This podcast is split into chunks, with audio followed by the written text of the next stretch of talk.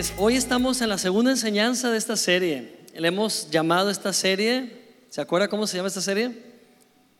Me bloqueo y se me olvida a mí, el mismo nombre que yo puse. Ajá. ¿Alguien recuerda? El paquete, ¿sí? Tomar lo que hay en el paquete. No, no se llama así. ¿Pero cómo se llama? ¿Cómo? Toma el paquete completo, recibe el paquete completo. Amén. ¿Y a qué paquete nos referimos? A la salvación. La salvación que Cristo pagó en la cruz para ti. Es un paquete lleno de recursos que ni siquiera hemos aprovechado al máximo. Apenas estamos solamente volviéndonos conscientes de que fuimos salvos del infierno y trasladados al cielo que si solo eso fuera, ya es más que suficiente. Pero en ese paquete hay muchas cosas para que uses en esta vida diaria, en esta vida terrenal. A veces esta vida terrenal se torna pesada, ¿cierto? A veces las cosas humanas, terrenales, son complicadas o son molestas o son agotadoras. Y si tú quieres enfrentar la vida humana en tus fuerzas, tienes todo derecho. Tienes todo derecho porque eres un humano habitando en la tierra. Pero no solo eres un humano. Sería una verdad a medias decir que solo eres un humano terrenal. Hay otra parte de la verdad que necesitamos recordar. ¿Y sabes cuál es esa otra parte? Que también somos eternos. Somos hijos amados de Dios, eternos. Dígalo conmigo. Soy un hijo amado de Dios, eterno. Amén. Y en esa eternidad hay un paquete completo que aprovechar.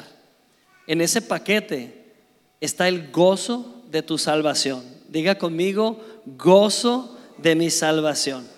Cuando éramos pequeños, yo creo que todos jugamos en algún momento a los superhéroes. ¿Alguien jugó a los superhéroes aquí? ¿Alguien se aventó de un segundo piso alguna vez con una toalla amarrada? Yo, yo hice eso, ¿eh? Una vez hice eso a un, a un cerro de arena. Me fue muy mal. Y, yo creo que cuando somos niños imaginamos, ¿no? Tener superpoderes. Yo me acuerdo que jugaba con los niños de mi cuadra, a los héroes, a los superhéroes, y nos peleábamos los poderes. Yo siempre quería ganar el poder de atravesar paredes. Ese era mi superpoder. O a veces quería el poder de ver a través de las paredes, ¿no? O volverme invisible, o volar. Y, bueno, esas son cosas de niños. Son cosas con las que fantaseábamos cuando éramos niños. Pero hablando en serio, como adultos, ¿sabías que tenemos superpoderes para ser utilizados dentro de nosotros? Amén. ¿Cuáles serían esos superpoderes ya en una etapa adulta que realmente necesitamos? Dice la palabra de Dios en Salmo 51, 12, restitúyeme el gozo de tu salvación y sosténme con un espíritu de qué? De poder. Amén.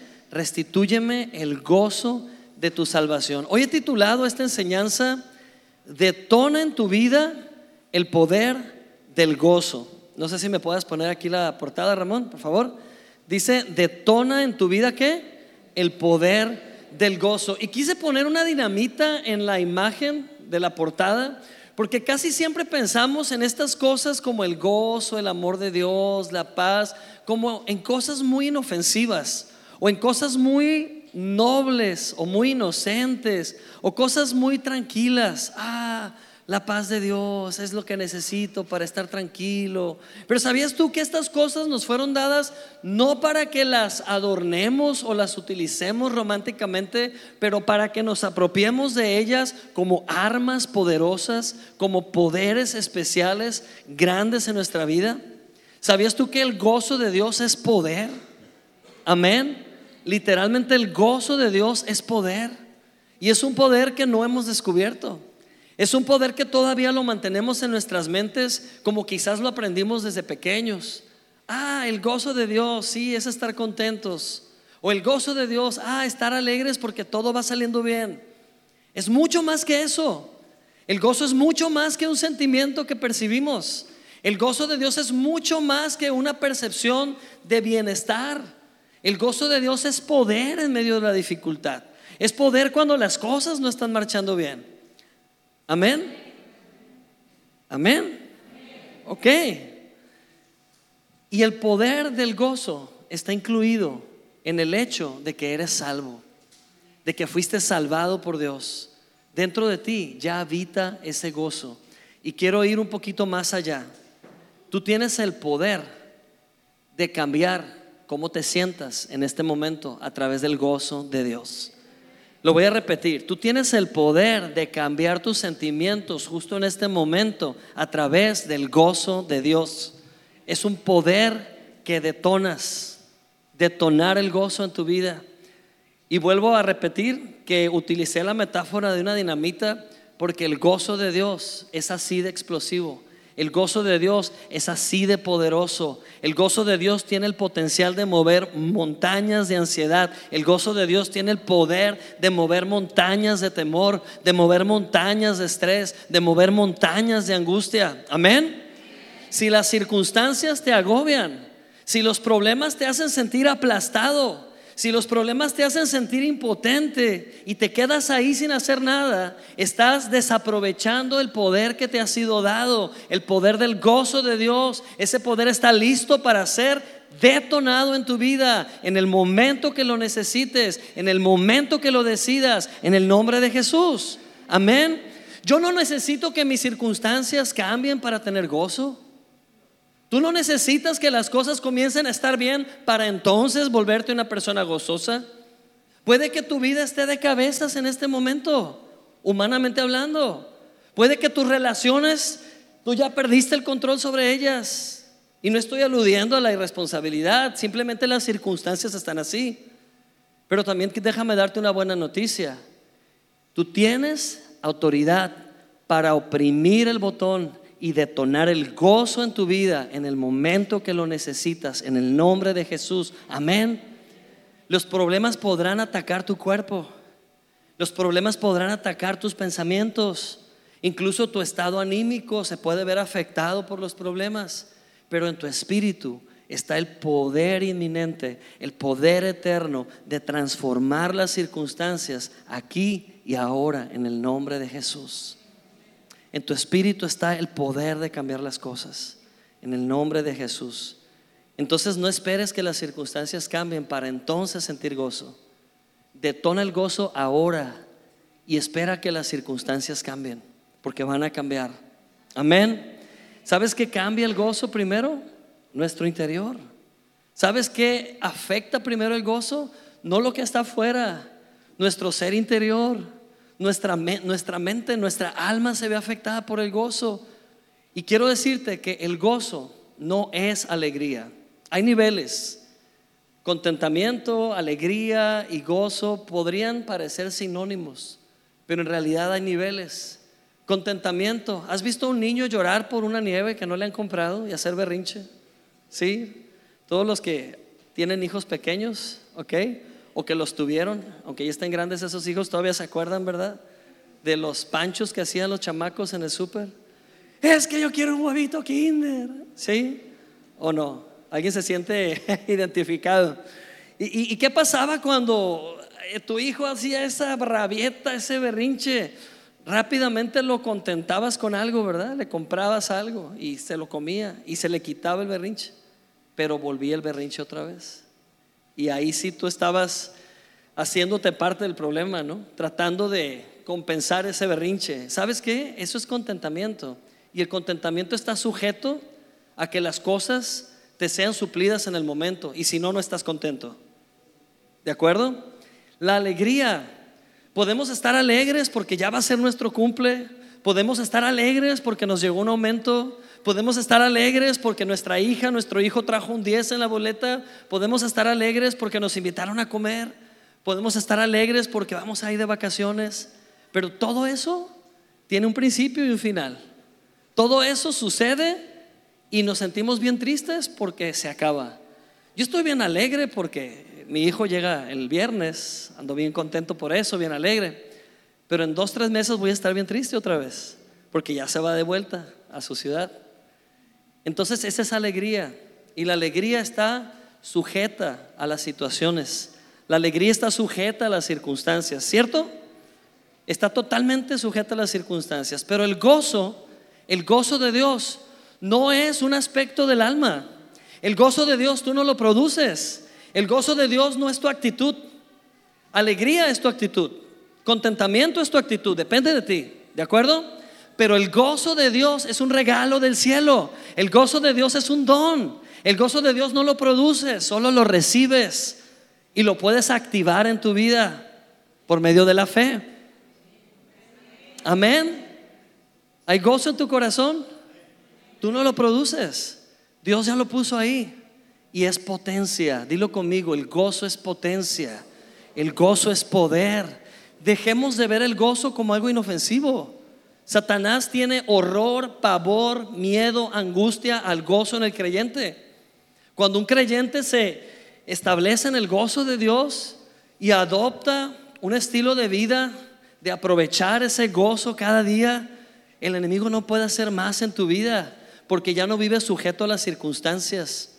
Amén. ¿Podrías estar pasando el proceso más difícil que tú mismo generaste o que las circunstancias generaron? Pero en tu corazón hay gozo, hay certeza del cielo de que todo va a estar bien. Amén. Gloria a Dios. Nehemías capítulo 8, versículo 10 nos da una gran clave. Vamos a leerlo juntos. Dice, vayan y coman ricos manjares. ¿Qué más? Beban bebidas dulces y envíen porciones a los que no tienen nada preparado. No sé por qué me imaginé la imperial ahí en ese versículo. Y dice, porque este es un día que santo para nuestro Señor. No se entristezcan, ¿por qué? Porque el gozo del Señor es su fortaleza. Repitan lo último, porque el gozo del Señor, ¿qué? Es su fortaleza. Amén. ¿Alguien sabe quién fue Nehemías? Nehemías fue un profeta. Y Dios le dio una misión difícil. Era un tiempo en el que el pueblo de Israel había sido llevado en cautiverio a Babilonia y mientras se llevaron al pueblo de Israel preso, los enemigos destruyeron los muros de la ciudad y quedó la ciudad desprotegida. Hoy en día si tú vas a Israel, vas a Jerusalén, la ciudad otra vez tiene un muro construido alrededor. Y es que para el pueblo judío, para el pueblo israelita, que su ciudad no tuviera murallas era vivir desprotegidos completamente. Y mientras no había murallas, el pueblo estaba triste. Mientras no había murallas, el pueblo se sentía en incertidumbre. Y es algo muy similar a lo que nos sucede hoy en día. ¿Cuándo fue la última vez que tuviste ese sentimiento de desprotección, ese sentimiento de agobio, ese sentimiento de orfandad o ese sentimiento de, de, incertidumbre, de no saber qué va a pasar. Pues el pueblo de Israel vivía con ese agobio y Dios levantó a Nehemías en medio de esa generación en un tiempo de crisis y le dio una misión complicada, reconstruir los muros de Jerusalén. Nehemías no era constructor. Nehemías no era un hombre de pala y, y, de cuchara y cemento y de mezclas. Nehemías no era una persona experta en construcción. Pero justamente eso es lo que Dios hace. Dios levanta a los dispuestos. Dios capacita a los que llama. Y sabes, me encanta pensar que tal cual le pasó a Nehemías es como nos está sucediendo a nosotros. Si tú lees el libro de Nehemías y lees toda la historia, te vas a dar cuenta que Dios le dio sabiduría a Nehemías para hacer que todo el pueblo se involucrara. Y me llama mucho la atención que Nehemías le pidió a cada familia, a cada papá, que construyera solamente la parte del muro que estaba enfrente de su casa. Con eso, Nehemías dijo a cada familia, a ver, los papás de esta casa, solo enfóquense en el pedazo de muro que tienen enfrente y conéctense con sus vecinos, pero cada quien sea responsable del pedazo de muro que tiene enfrente. Y yo creo que Dios nos está diciendo hoy lo mismo. Papá, mamá, edifica tu casa. Edifica la parte del muro que va a proteger tu casa que va a proteger a tus hijos, que va a proteger tu familia, que va a proteger la integridad de los tuyos. Pero ¿sabes cuál fue la clave para lograr esta meta tan difícil de reconstruir toda la muralla? El gozo del Señor. Amén. Nehemías le dijo a todos, no se entristezcan, ¿por qué? Porque el gozo del Señor es su fortaleza. Dilo conmigo, el gozo del Señor es mi fortaleza. Tal vez si preguntamos si el mundo está mejorando, tecnológicamente creo que sí. Muchas cosas que no teníamos, ahora las tenemos. Las comunicaciones son más ágiles, hay muchas cosas buenas en la tecnología sucediendo. Los que crecimos viendo los supersónicos y nos emocionábamos en imaginar que algún día íbamos a vivir así, ya ahora tenemos cosas mejores que los supersónicos, la verdad. Yo me acuerdo en un capítulo de los supersónicos que salía que un robot hacía una pizza y se la entregaba a la familia. Pues ya hay robots que cocinan y hacen todo tipo de platillos, la verdad. Entonces, tecnológicamente hablando, el mundo está mejor. Pero el corazón del ser humano está peor que nunca. El corazón del hombre sin Cristo está perdido. El mundo está enloqueciendo. Hay una euforia por rebelarte contra los estándares perfectos y absolutos de la palabra de Dios y el mundo está haciendo un relajo con su vida. Pero ¿sabes qué? Tú estás aquí para edificar los muros frente a tu casa y cuidar a los tuyos. Y tú estás aquí para proclamar el poder del gozo en tu vida y no vivir afanado por el mañana. Tú sabes que mayor es ese gozo que te habita, la presencia misma de Cristo produce ese gozo que cualquier cosa, enemigo, ataque u obstáculo que esté por fuera. Amén. Podemos tener gozo. En Isaías 61, el profeta profetizó, valga la redundancia, al Mesías a Jesús cientos de años antes. Isaías profetizó a Jesús como el varón de dolores, que iba a padecer por nosotros, pero también profetizó a Jesús lleno de poder. Declaró al Mesías lleno del poder del Espíritu Santo. Y quiero que lean conmigo esta profecía que Jesús repitió en los evangelios, lo habló, pero hoy en día también lo repetimos nosotros para nuestras vidas propias. Amén. Y dice, el Espíritu de Jehová el Señor está sobre mí porque me ungió Jehová, me ha enviado a qué? A predicar buenas nuevas a los abatidos, a vendar a los quebrantados de corazón, a publicar libertad a los cautivos y a los presos apertura de la cárcel, a ordenar a los afligidos de Sión que se les dé gloria en lugar de ceniza. ¿Y qué más? Óleo de gozo en lugar de luto, manto de alegría en lugar del espíritu angustiado y serán llamados árboles de justicia, plantío de Jehová para gloria suya. Amén. Wow, gloria a Dios. ¿Sabes? Jesús mismo sabía que necesitaba este poder. La vida de Jesús en la tierra no estuvo muy padre, que digamos, en términos humanos. Jesús nació de una manera humilde, nació de una manera precaria, no porque él no tuviera los recursos él se sometió a esa escasez, Él se sometió a esas situaciones de necesidad. ¿Para qué? Para vencer la necesidad, para vencer la escasez, para vencer la pobreza, para vencer esa cultura distorsionada y levantar al humano desde lo más bajo. Amén. Y la clave en el ministerio de Jesús fue apropiarse del óleo de gozo, tal cual lo anunció el profeta Isaías, del óleo de gozo. ¿Qué es el óleo de gozo? ¿Qué es un óleo? Un óleo es aceite, aceite de gozo. Y aquí la metáfora nos apunta a que el aceite se utilizaba como combustible. Una lámpara funcionaba con aceite. Tal vez todavía existan comunidades en nuestro país donde no hay luz eléctrica y utilizan las cachimbas o lámparas con aceite y utilizan tractolina o cualquier otro tipo de óleo, aceite eh, sintético, no sé, diferentes aceites para producir luz, producir fuego y ese fuego sea luz. Y una lámpara de estas tiene una mecha. La mecha hace que el aceite suba y lo que se consume es el aceite, no la mecha.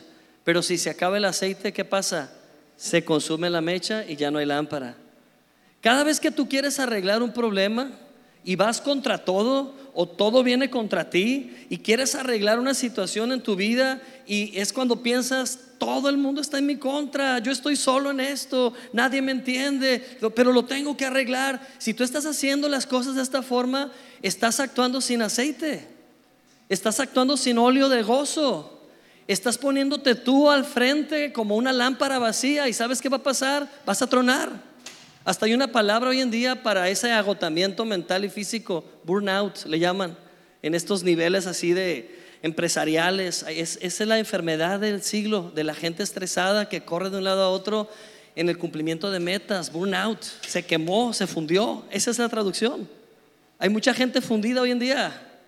Hay mucha gente fundida porque lo dio todo sin aceite, porque actuó como una lámpara y se quemó la lámpara por no ponerle combustible. Pero no es tu caso, iglesia, porque tú tienes aceite de gozo, tú tienes óleo de gozo, tienes al Espíritu Santo viviendo en ti. Él es el poder para enfrentar la depresión, Él es el poder para enfrentar el estrés, Él es el poder para no temerle a esas circunstancias que están delante de ti. Amén.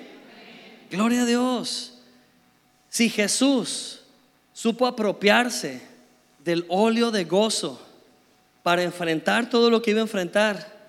No la tuvo fácil Jesús. Cuando él iba a la cruz fue escupido, fue cacheteado, fue latigado, fue golpeado, fue lastimado, pero ¿sabes qué? Todo eso era externo. Nunca jamás pudieron tocar su espíritu inquebrantable. Y en su espíritu había una llama ardiendo provocada por ese combustible llamado gozo. Amén. El problema con la interpretación que tenemos de gozo es que si yo te digo, piensa en alguien gozoso, vas a pensar en alguien que está carcajeándose, libre de problemas. Pero gozo es mucho más que eso. Tú puedes estar tranquilo con un gozo ferviente en tu corazón. Tú puedes estar descansando con un gozo ardiendo dentro de ti.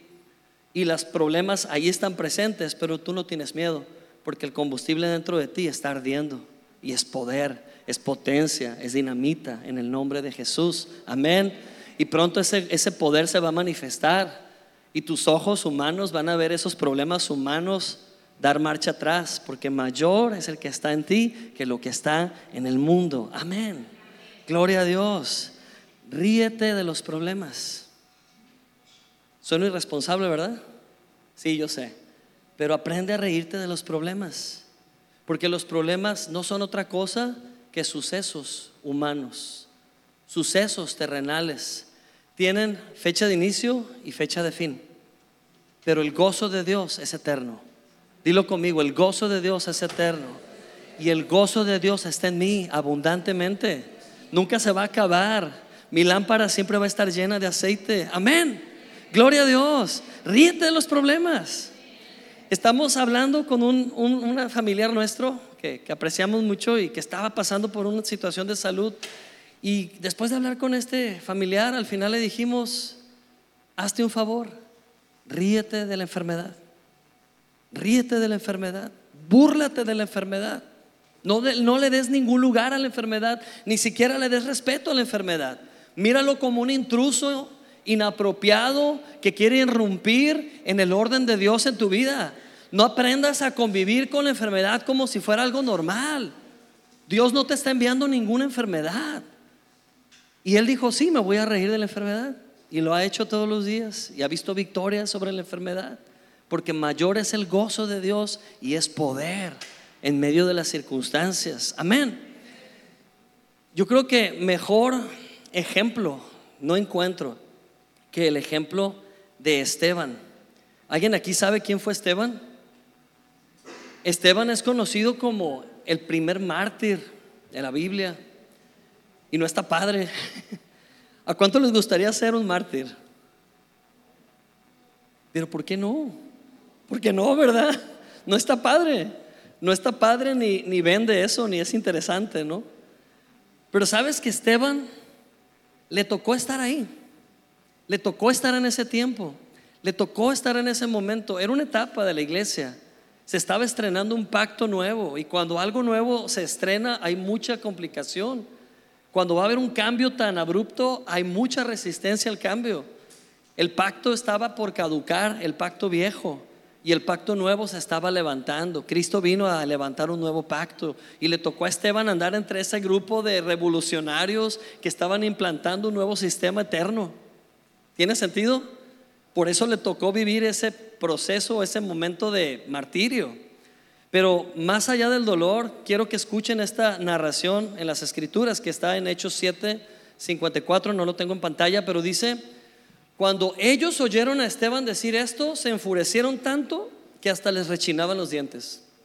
Está hablando de los fariseos, de los judíos, de los religiosos de aquel tiempo, que se ofendieron porque Esteban estaba hablando la gracia.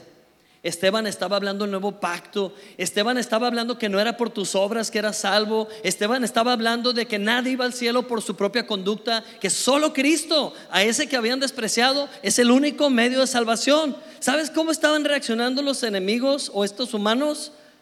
Pensaron, ah, qué cerrado, qué intolerante. ¿Quién se cree este para decir que solo Cristo? ¿Por qué quiere imponernos absolutismos? Y es, el mundo está igual ahorita. Hay un ataque contra el nombre de Jesús. Si tú dices Dios, todo bien. Pero en el momento que dices Jesucristo, va a haber ataque, va a haber conflicto, va a haber reacciones como los fariseos y religiosos de aquel tiempo que hasta los dientes les rechinaban. ¿Y qué hicieron ellos? Dicen el 55, pero Esteban, escuchen, lleno del Espíritu Santo, repite esto, lleno del Espíritu Santo, levantó los ojos al cielo y vio la gloria de Dios y a Jesús a la derecha del Padre.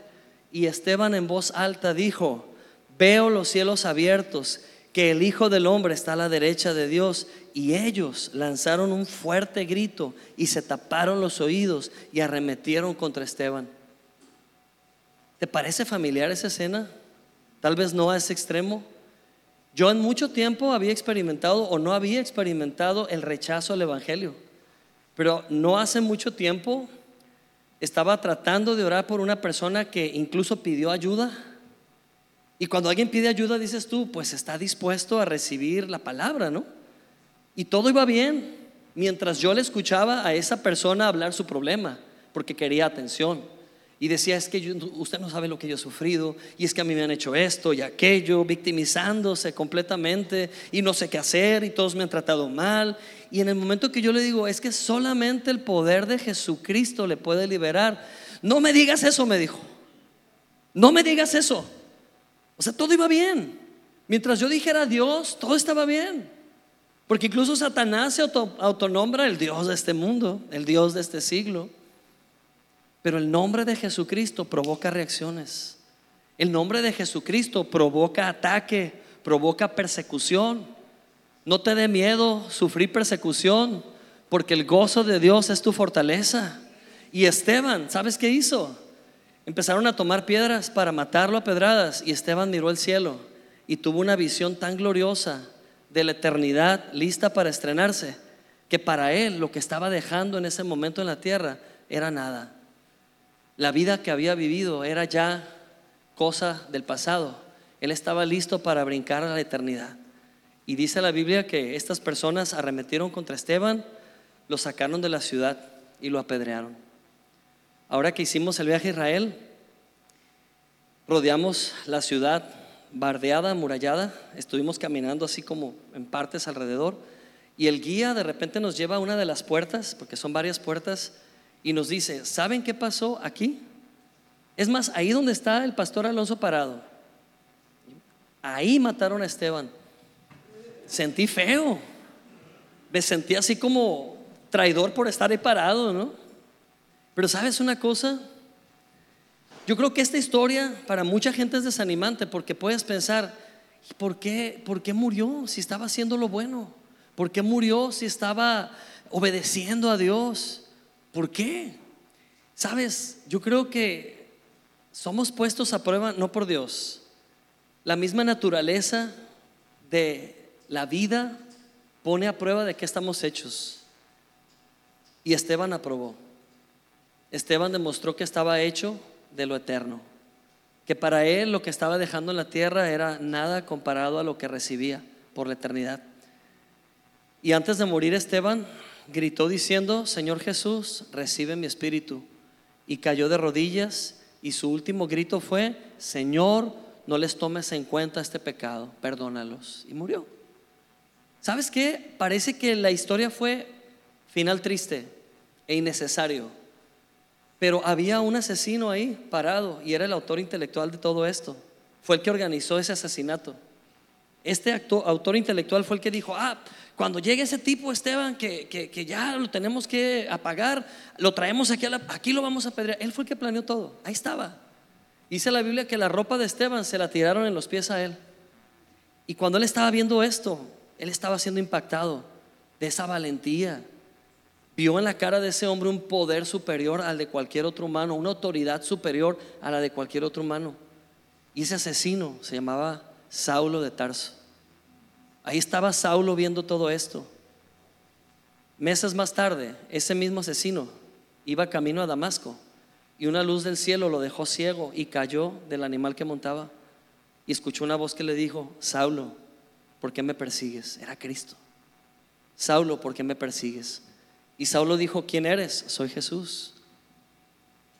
Entonces Saulo se entregó a Jesús y en tres días pasó de ser Saulo el asesino al apóstol Pablo. ¡Wow! Parece que cuando hay un mártir todo pierde o todo se pierde. Pero ese mártir fue sembrado, fue una semilla. Y a través de ese hombre llamado Pablo, todo el mundo gentil se convirtió. Plantó iglesias en todo el mundo. A través de Pablo el Evangelio llegó hasta nosotros. No es que Dios busque un mártir para que esto pase. Pero cuando alguien menosprecia lo terrenal a cambio de lo eterno, aguas, qué peligrosa persona porque tiene el potencial de cambiar la historia. Y Esteban, un aplauso en el cielo para Esteban, porque Esteban cambió la historia, por su obediencia a la fe. Amén.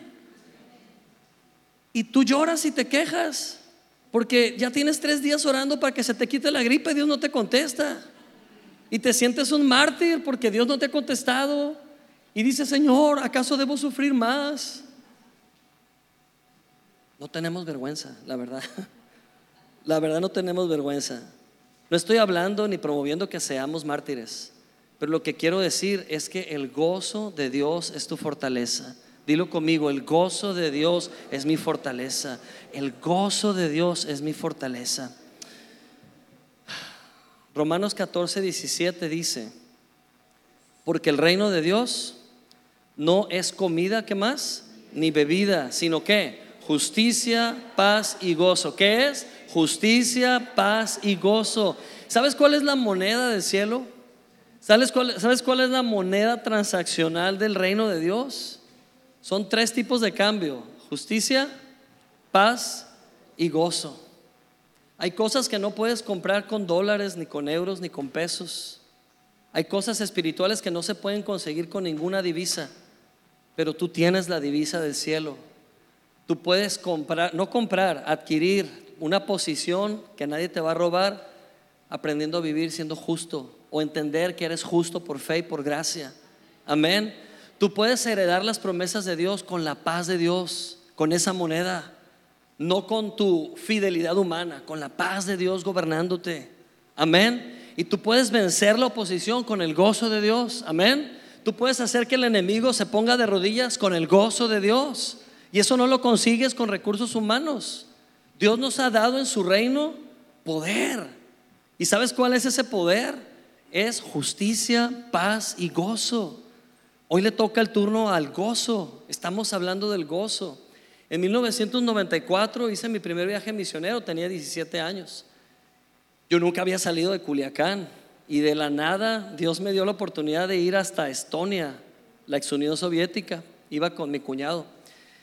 Y éramos nada más dos mexicanos con un grupo como de cuarenta y tantos noruegos. Y llegamos a la ex Unión Soviética sin saber nada de Estonia. No era un tiempo de Google, ni de Internet, ni de nada. Y llegamos a este lugar y los noruegos llevaban regalos para los niños estonianos. Tenían dos años libres de la perestroika y del régimen comunista y socialista y tenían muy poco tiempo de ser libres y estaban ansiosos por conocer el mundo, pero no tenían recursos para salir.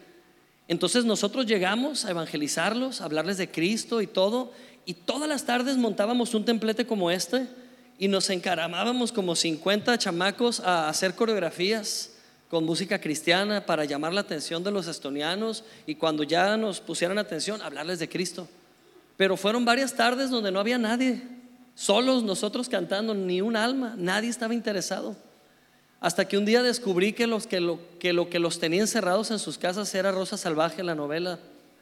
Estaban viendo Rosa Salvaje en las tardes todos los estonianos. ¿Y saben qué? Verónica Castro ya, wow, una superheroína.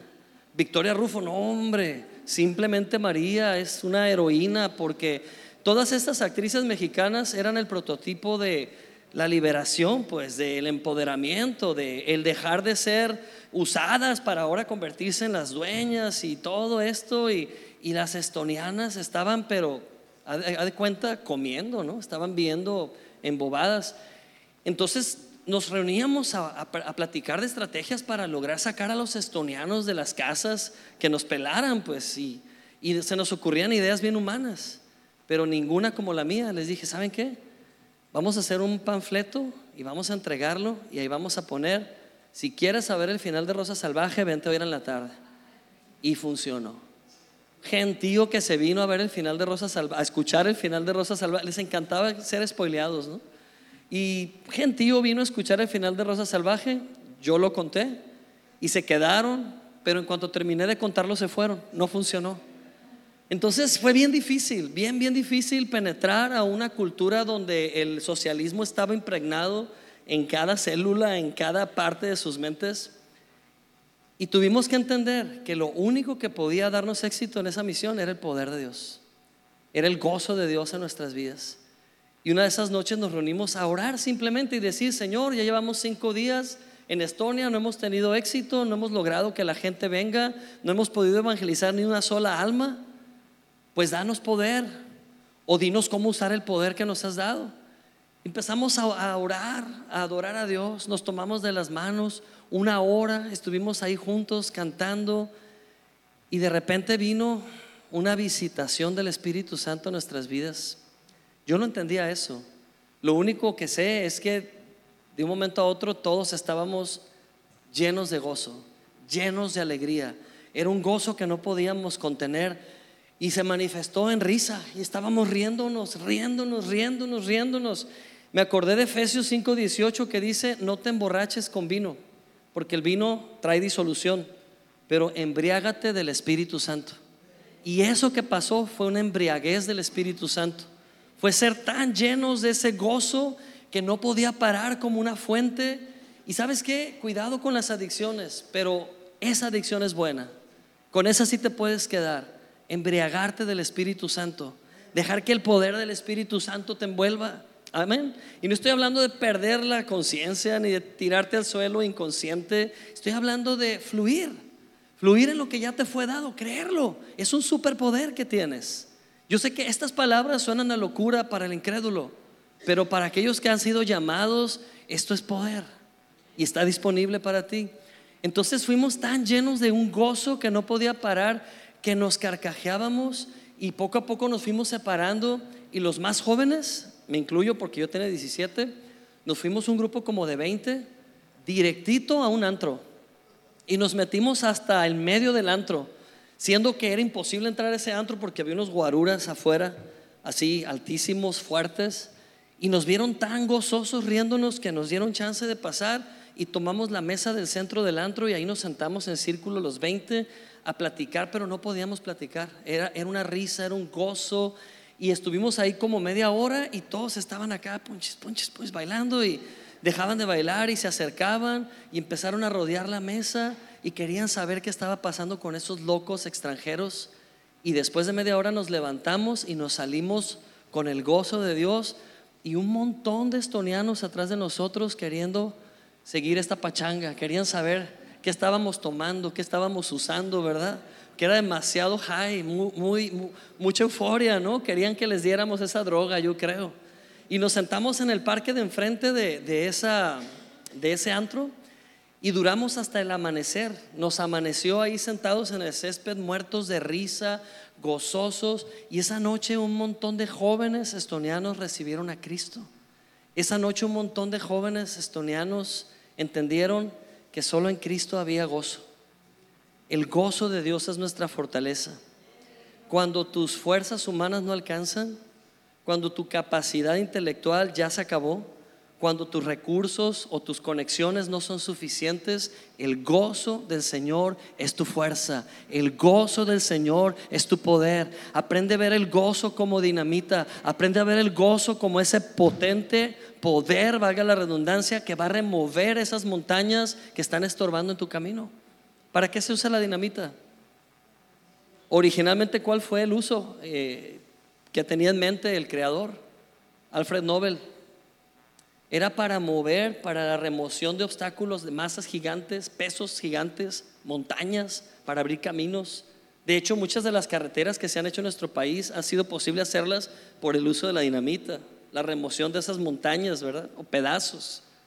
Pues sabes, el poder del Espíritu Santo manifestado en el gozo es tu poder para mover obstáculos en el nombre de Jesús. Amén. ¿Qué actitud espera Dios que tengas ante las dificultades? ¿Te has preguntado esto? Santiago 1.2 dice, hermanos míos, leamos juntos, hermanos míos, tengan por sumo gozo cuando se encuentren en diversas pruebas, sabiendo que la prueba de su fe, ¿qué?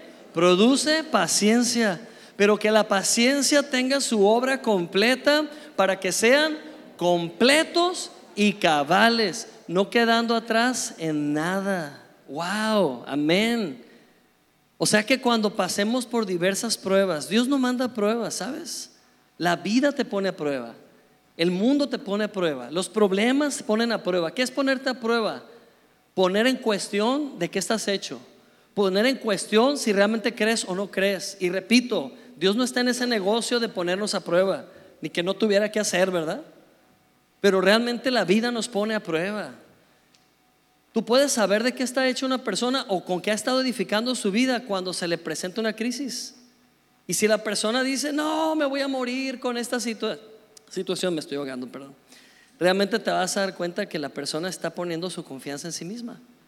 Cuando se te cierra el mundo y dices, ya no hay nada que hacer, estás poniendo los ojos en ti mismo.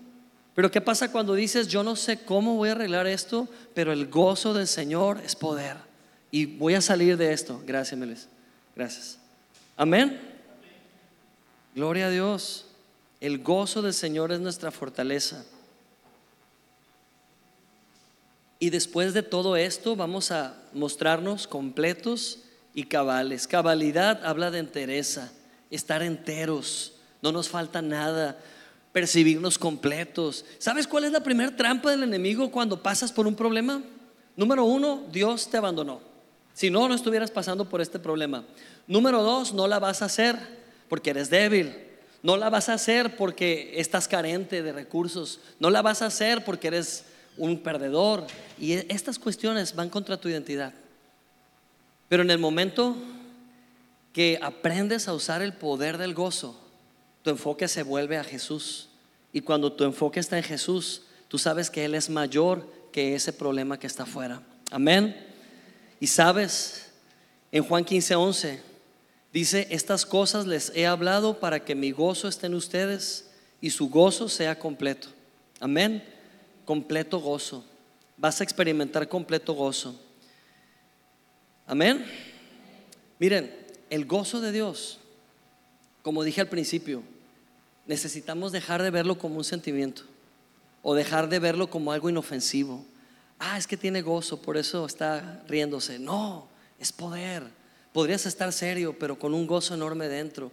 Y es poder, porque el gozo de Dios es parte de un fruto. Un fruto que se dio naturalmente cuando la semilla del Evangelio fue sembrada, cuando las buenas nuevas te fueron impartidas y esa semilla germinó en tu corazón. ¿Cuál es el fruto que surgió? El fruto del Espíritu. Amén. ¿Te has preguntado por qué a nueve características se les llaman a todas juntas el fruto del Espíritu y no los frutos del Espíritu? No, el amor de Dios no es un fruto del Espíritu y luego el gozo es otro fruto y la paz es otro fruto. No, es que estos son características de un solo fruto. Lo que el Espíritu Santo ha producido en ti tiene características. La primera característica es que te invade un amor que es celestial una capacidad de perdonar a tu agresor que no es humana. El rencor no tiene lugar en tu vida porque has sido vencido por el poder del amor, el poder sacrificial del amor de Cristo. Te pueden hacer mil cosas y no es que no tengas autoestima y permitas que te sigan dañando.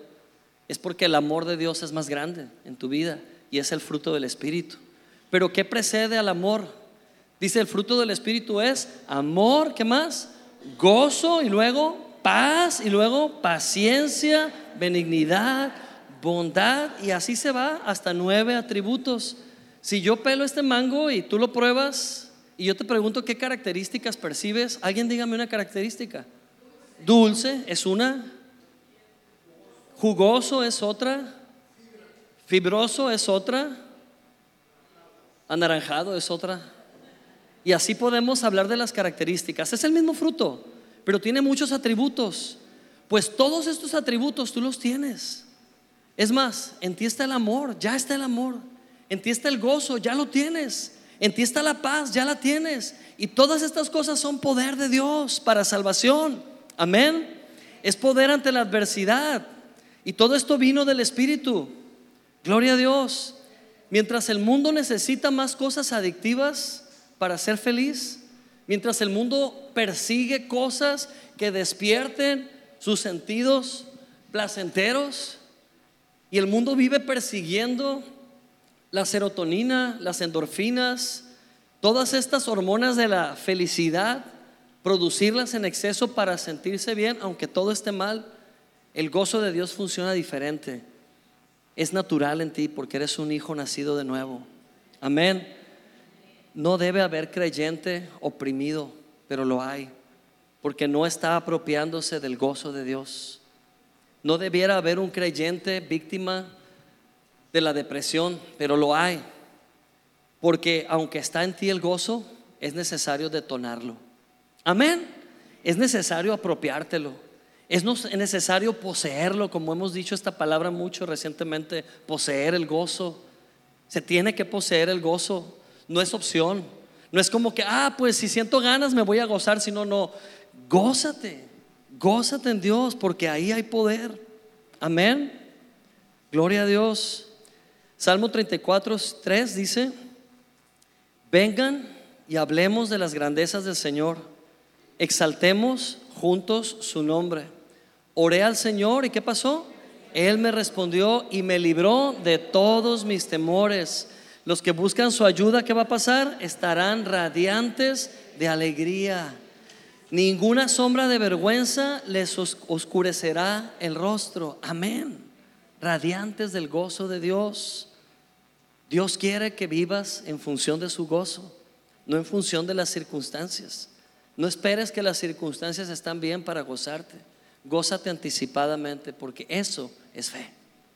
La fe detona el gozo en tu vida. Hazlo por fe. Puede que digas, no tengo nada que celebrar ahorita. Al contrario, tengo una lista de, de quejas, tengo una lista de situaciones abrumantes, pero elijo el gozo de Dios. Elijo apropiarme de ese gozo porque es espiritual, es eterno. Nadie me lo va a robar. ¿Alguien sabe cuál es el libro más feliz de la Biblia? Aparte de, Salmos es agridulce, ¿eh? Trae cosas así tristes y cosas muy felices. Pero ¿saben cuál es la carta más feliz de la Biblia? Porque en la Biblia hay cartas, las cartas, epístolas de Pablo. ¿Alguien sabe cuál es la carta más feliz? Filipenses. Si tú lees Filipenses, habla muchas veces del gozo. Si tú lees Filipenses, habla muchas veces de no clavarte o engancharte con los problemas y tener una visión celestial. Si tú lees Filipenses, es un manual del gozo.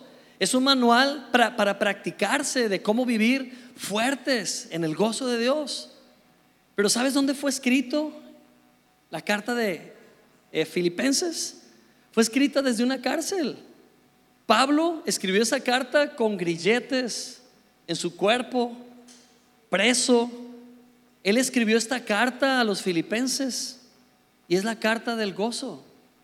Y qué gran ejemplo de entender que gozo no es que las circunstancias externas estén perfectas. Gozo es la presencia de Cristo dentro de nosotros en medio de las circunstancias. Amén. Y palabras que retumban desde la pluma de Pablo, Filipenses 4, del 4 al 7, lo leemos juntos. Dice, gócense en el Señor cuando? Siempre. Otra vez lo digo, gócense. Su amabilidad será conocida por todos los hombres. El Señor está cerca. Por nada estén afanosos, más bien presenten sus peticiones delante de Dios en toda oración y ruego con acción de gracias. Y la paz de Dios, que sobrepasa todo entendimiento, guardará sus corazones y sus mentes. Amén. Wow. Tiene sentido. Cuando hablamos del fruto del Espíritu, el amor que dice, bueno, antes de decir esto, aunque no lo crean, a veces yo sueño la prédica. Y anoche fue una de esas noches. Me acosté pensando en la prédica y me dormí y soñé que estaba predicando. Y yo mismo, en mi sueño, estoy sentado enfrente escuchándome, ¿no? Y en el sueño yo estaba escuchando a Alonso predicar y dijo algo que me llamó la atención y lo anoté y me desperté, ¿no? En el sueño escuché que predicaba y decía que el fruto del Espíritu y sus características están conectadas una con otra y son un ciclo. Así, y me desperté y lo apunté, dije, está bueno eso para predicarlo en realidad. Y sabes, es verdad, el amor produce gozo, el gozo produce paz, la paz produce paciencia, la paciencia te hace benigno, ser benigno te hace ser generoso o bondadoso, la bondad incentiva la fe. Amén. Y así una cosa va trayendo otra de una manera concatenada y cíclica. Amén. Así que detona el gozo en tu vida porque el gozo va a activar muchas otras cosas. Va a desencadenar una revolución en tu vida. No menosprecies el gozo, no lo subestimes. No es un sentimiento bonito para una tarde eh, con el atardecer de Culiacán. No, el gozo es poder y lo necesitas urgentemente. Amén. Pablo estuvo en la cárcel tres veces. Y en una de las últimas veces que estuvo en la cárcel, la segunda vez, si no me equivoco, estaba acompañado por Silas. Los arrestaron porque ellos andaban por la calle y una muchachita endemoniada que sus amos la usaban para adivinar el futuro. O sea, los amos de esta muchachita, era esclava de ellos, la usaban toda llena de demonios para que ella dijera el futuro de la gente. Entonces la muchachita venía atrás de Pablo y Silas gritando, ellos hablan de Cristo, ellos hablan de la salvación, ellos hablan de la vida eterna. O sea, estaba cooperando realmente, ¿no? Pero era muy molesta. Y Pablo y Silas voltearon con ella y le dijeron a los demonios, déjenlas, libren el nombre de Jesús, déjenlas, sálganse. Y los demonios salieron de la muchachita y ya no tuvo poderes demoníacos. Y los amos se enojaron porque se les acabó el business. Se les acabó el negocio, ya no tenían con qué lucrar. Entonces los amos fueron al concilio y acusaron a Pablo y a Silas de que generaban disturbios en la ciudad y sin arresto o sin proceso legal metieron a Pablo y a Silas directo a la cárcel, a una mazmorra, a una jaula y ahí los tenían. Y los golpearon. Dice la Biblia que los golpearon bien feo y los dejaron todos golpeados y los encerraron.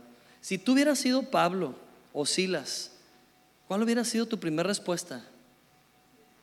Yo creo que si hubiera sido Pablo, me hubiera soltado llorando ahí en esa celda. Me hubiera agarrado un sentimiento contra Dios. Hubiera dicho, Señor, ¿qué onda contigo? Te estoy sirviendo. Así me pagas. Estoy hablando el Evangelio. Así, así, me pagas. Yo me esperaba una noche en un, en un hotel Hilton con buffet incluido y alberca y jacuzzi mínimo, ¿no?